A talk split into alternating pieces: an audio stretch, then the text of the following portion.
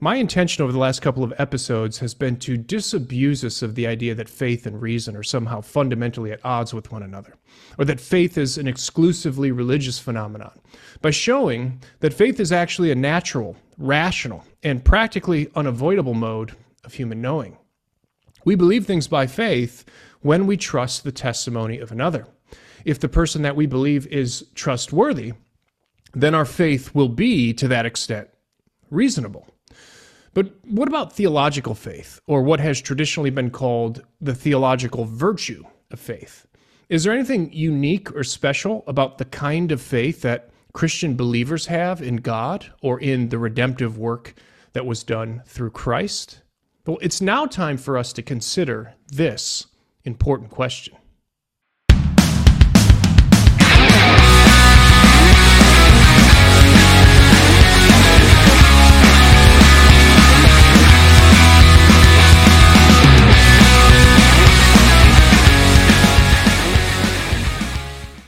The closest scripture comes to giving us anything like a formal definition of faith is found in the letter to the Hebrews. We looked at this verse last time. Here the writer says, Faith is the assurance of things hoped for, the conviction of things not seen. That's in Hebrews 11, verse 1. And last time we considered the nature of faith as being fundamentally related to something that is not evident to sense or evident to the intellect that the subject of faith concerns things not seen by us. Here we're going to consider what else the writer of Hebrews says about faith, namely, that it is the assurance of things hoped for, the conviction of things not seen. Now, this seems like an odd turn of phrase. How can we have assurance for things that we hope for? How can we have conviction about things which we don't see? It doesn't seem like the terms assurance and conviction should go together with the notions of hope and the lack of sight. Well, let's look at the verse more closely. The Greek word that is here translated as assurance literally means substance. And the Greek word here translated as conviction literally means evidence or proof. The New King James Version translate the verse in its most literal way. It says, Faith is the substance of things hoped for, the evidence of things not seen. By the use of these strong terms, the writer of Hebrews is communicating that there's something unique and exceptional about the Christian believer's faith in God. He's telling us that the believer's faith is a supernatural faith. Now, the word supernatural is a spooky word for many today, but I don't think it's all that mystifying. When theologians speak of the nature of Christian faith as supernatural, what they mean is that the faith uh, is based on the direct and immediate witness of God within the soul of the believer. We call it supernatural because it's not something that we can achieve on our own by means of our own natural power and ability. Rather, it's something that God must initiate in us and for us. Supernatural faith is a trust in God and in Christ that is based on the immediate witness of the Spirit of God within the believer. Genuine Christian faith is fundamentally grounded in the witness of the Holy Spirit. We find out in the New Testament that the Holy Spirit is actually the third person of the Trinity. While on earth, Jesus referred to the Holy Spirit as the Spirit of truth who proceeds from the Father. We see that in John 15, 26, and who testifies to the truth of God and Christ. The Apostle Paul tells us that the Spirit of God Himself is at work within the soul of every believer, bearing witness to the truth. He writes, quote, For you do not receive the spirit of slavery to fall back into fear, but you have received the spirit of adoption as sons, by whom we cry, Abba, Father. The Spirit Himself bears witness with our spirit that we are children of God. End quote. That's in Romans 8, 15 and 16. And again, Paul writes, quote, Because you are sons, God has sent the Spirit of His Son into your hearts, crying, Abba, Father. End quote. Again, this is Paul in Galatians 4, verse 6. Recall our definition of everyday, ordinary faith from a past episode. Faith is simply believing something based on the authority or testimony of another. We can now see that supernatural faith is a special kind of faith since it rests on a special kind of testimony. Supernatural faith is believing the truth about God based on the direct testimony and immediate witness of the Holy Spirit. The faith of the believer fundamentally rests in the direct and personal witness and authority of God Himself. Recall also that we said in a past episode that the quality or rationality of one's faith depends on the quality and authority of the witness that is believed. Credible witnesses make for a reasonable faith. We can now see that the person whose faith is grounded on the direct testimony of God through the witness of the Holy Spirit has a faith that is eminently rational. There cannot possibly be a greater source of evidence, proof, or confirmation for a person's faith than the direct witness of the Holy Spirit for the person who has that witness. This is what the apostle John says when he writes, quote, "The Spirit is the one who testifies because the Spirit is truth. If we receive the testimony of men, the testimony of God is greater. For this is the testimony of God that he has borne concerning his Son." End quote. That's in 1 John 5, 6 through 9. John then goes on to say this quote, Whoever believes in the Son of God has the testimony in himself. And this is the testimony that God gave us eternal life. And this life is in his Son. Whoever has the Son has life. End quote. And that's in 1 John 5 10 through 12.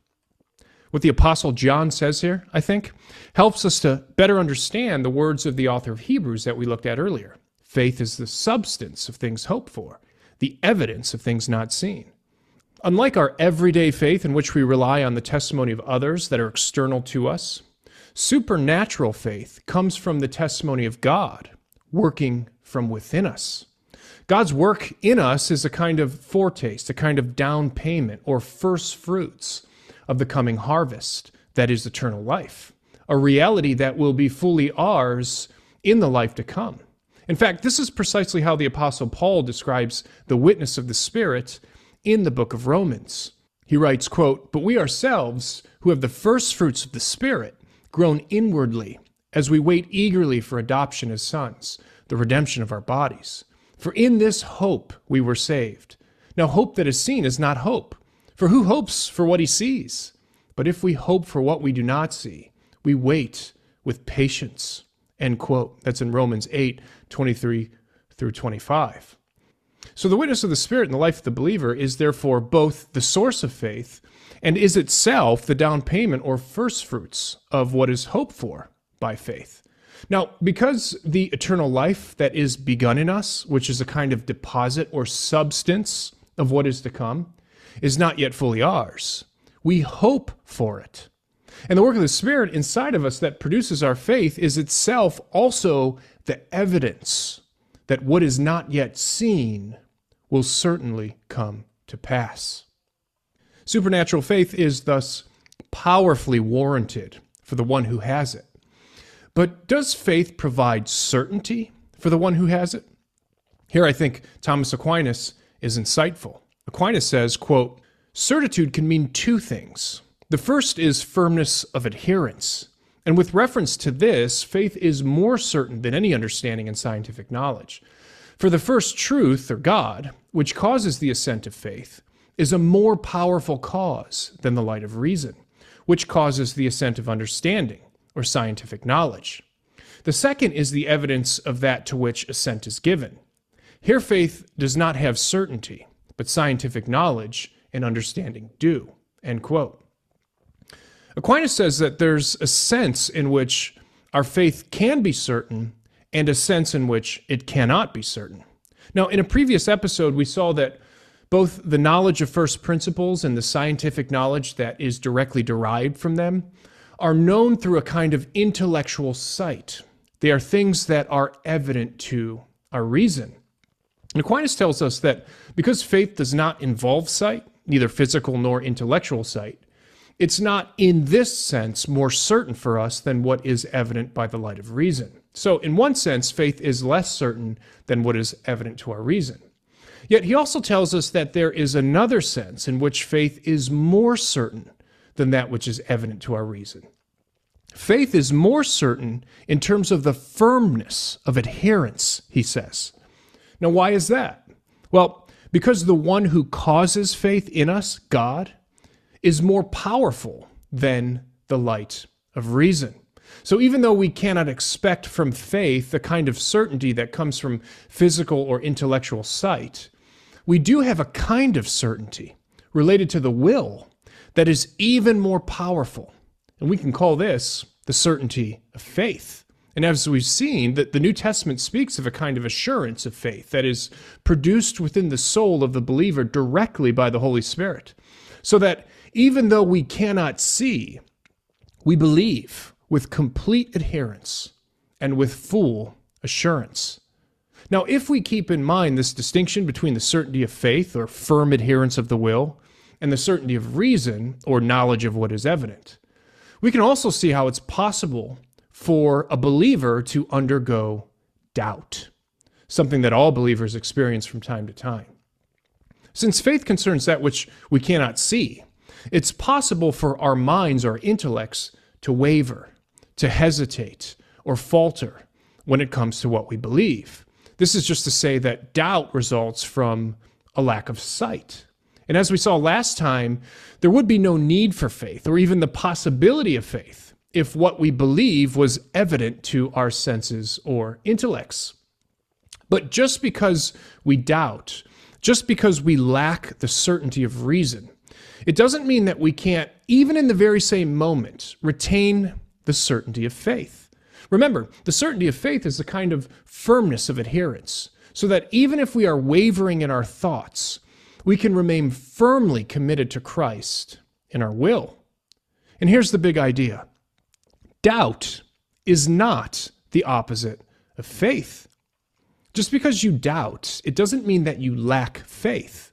Faith and doubt can coexist because faith is a firm adherence to God in the will in doubt is a wavering of the mind. The will of the believer can cling to God even when the mind is undergoing doubts.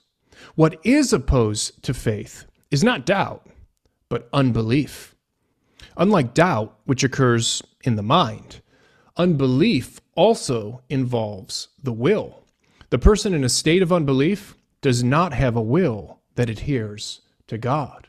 Indeed, it's possible for a person to believe the truth with the mind and yet not adhere to God with the will.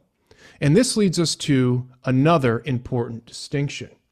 We can distinguish between a living faith on the one hand with a dead faith on the other hand. Living faith is what we have here called supernatural faith, and it's a faith that's been infused into the soul of the believer by the Holy Spirit. The medieval theologians called this formed faith because it is grounded in charity. It is formed through a genuine love for God. In contrast, dead faith is a natural faith that consists of mere belief or intellectual assent, but without an inward change or the firm adherence of the will to God. The medieval theologians called this unformed faith because it is not grounded in charity. It is not formed through a genuine love for God. The Protestant reformers distinguished between living and dead faith with two Latin words that I think can be helpful. The first is assensus, and is translated just as it sounds. It means assent.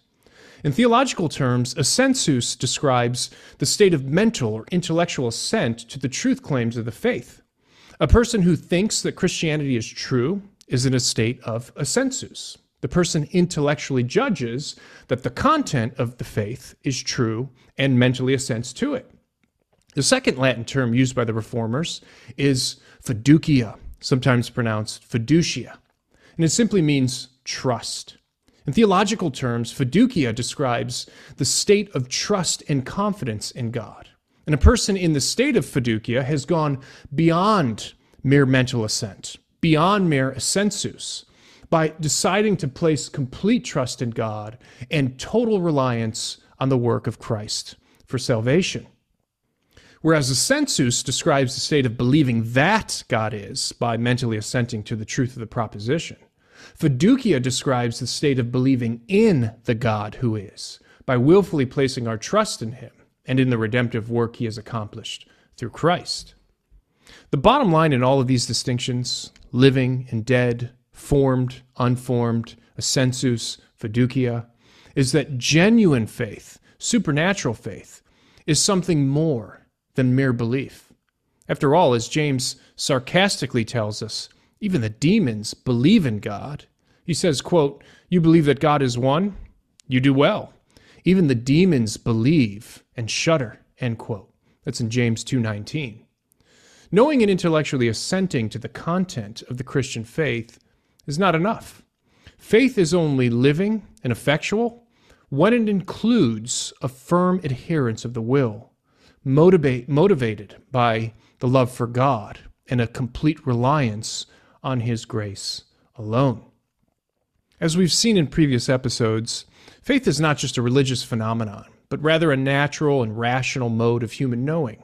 Faith is just believing something based on the witness or testimony of another. And here I've tried to show that the theological virtue of faith is a unique and exceptional mode of faith precisely because it's supernatural. As supernatural, it is beyond our natural ability and power to produce in ourselves. This kind of faith is therefore the gift of God's grace. It is a faith infused into the soul of the believer by God, and it's based upon the direct witness and testimony of the Holy Spirit working within us. Although on this side of heaven we cannot have a certainty of reason, we do have a certainty of faith, grounded in the will, adhering to God, in love, and in a firm trust and reliance on the redeeming work of Christ.